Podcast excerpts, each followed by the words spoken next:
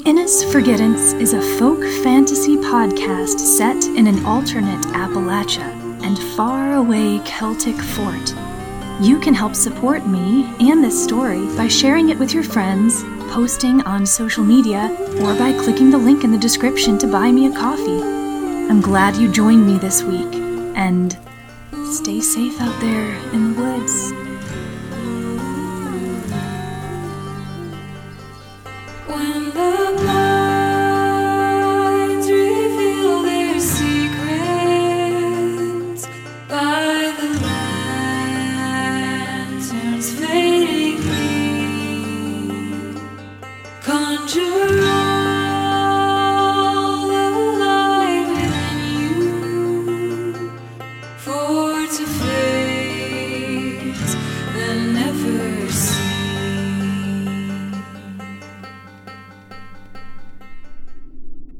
Previously on the Innis Forgettance, Bronagh glimpses Morna, mother of her childhood best friend, leaving the Innis stone fort.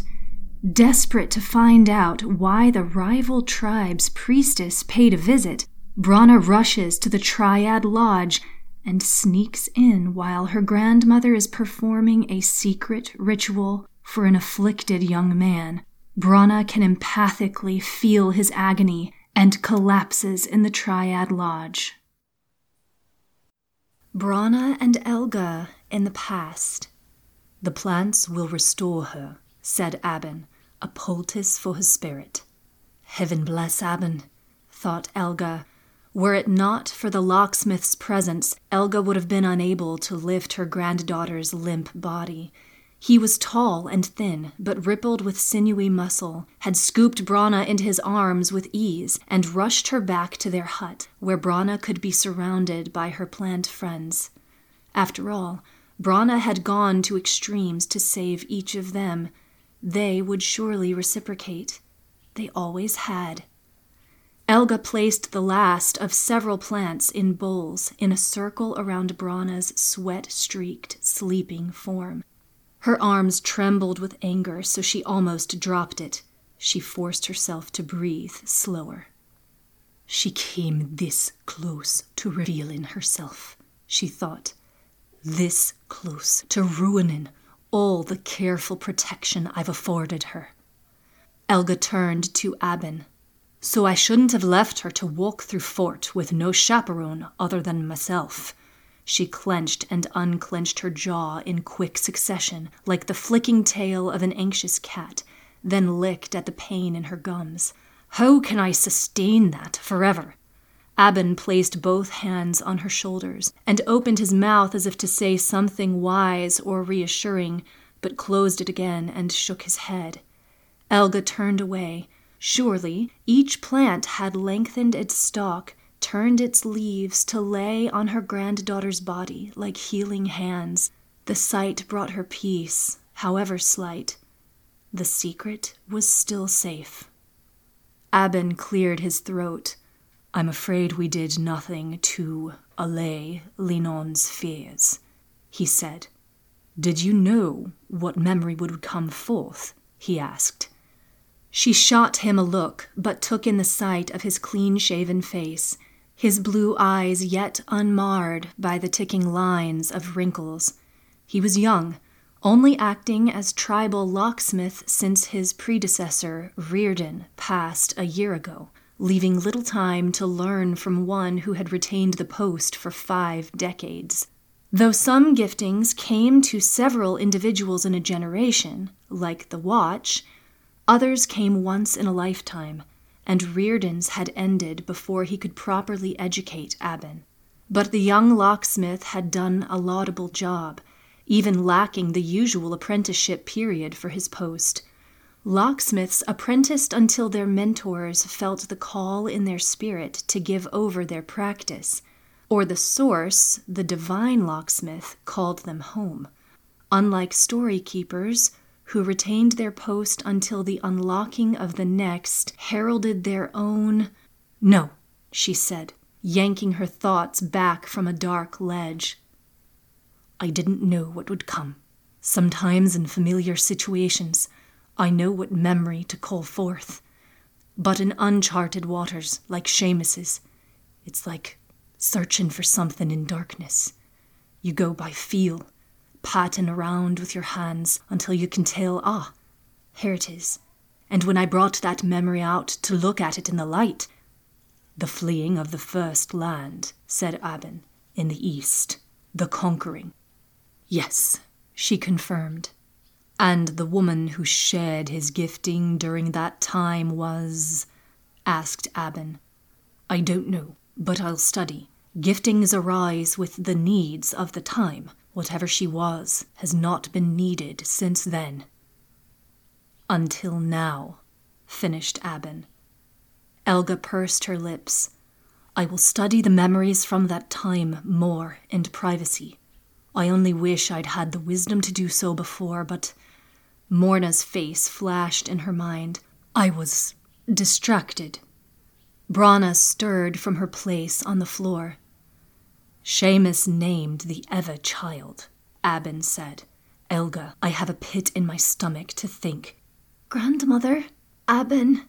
Bronagh's eyelids fluttered open and she scanned her body. At the sight of the plants tenderly twining around her extremities, her features flickered. Joy, confusion, joy, terror. Tell me how you feel. Ealga knelt and took Bronagh's hand gently, but studied it. No foreboding haze emitted from it. Sore on the inside?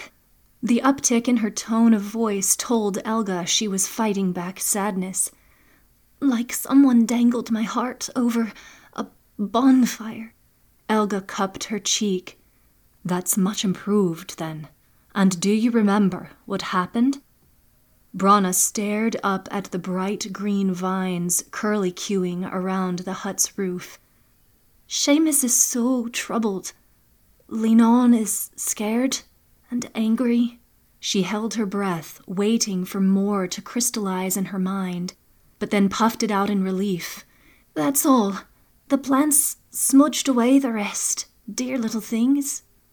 Ealga closed her eyes and breathed easier. I shouldn't have done it, grandmother. Forgive me. Shouldn't have sneaked into the lodge, but. but. Her eyes began scanning again, lashes fluttering with realization. Kerpa's mother. I saw. Ealga squeezed Bronagh's hand tight, then amended her action by patting it gently. Abban, would you give my granddaughter and I a bit of privacy? The locksmith's eyes narrowed in scrutiny, but he bowed his head and left the lodge. Was it her, grandmother? Will there be peace between us all on Inniskellig?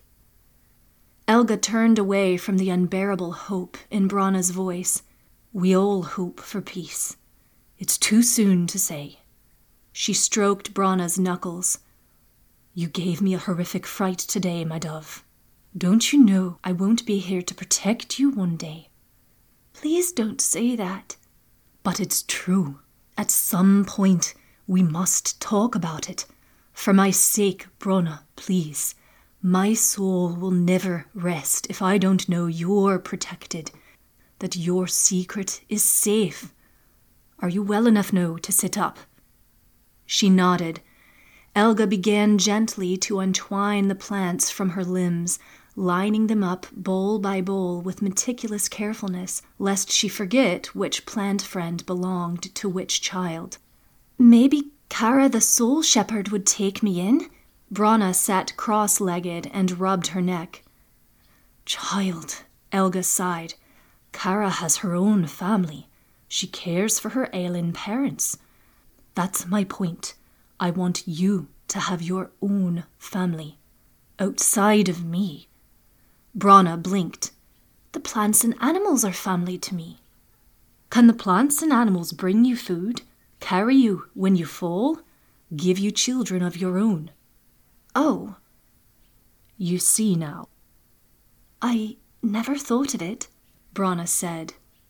Never.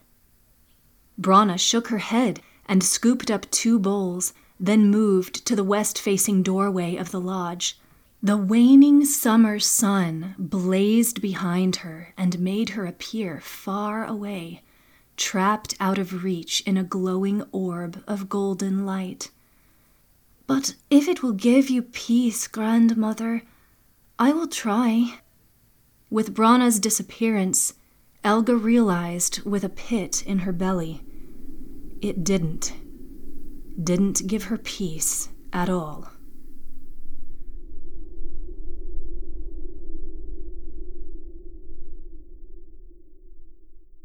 The Innis Forgettance was written, narrated, and produced by me, Leah Noel, with special appearance by David Walker. The original song, Beware the Neverseen, was written, composed, and performed by Georgia musicians Miles Landrum and Laurelai. You can find links to more of their excellent music in the show notes. Sound effects came from the kind folks at freesound.org. You can follow this podcast with behind the scenes and more on Instagram and TikTok at Leah with a Pen. Ooh.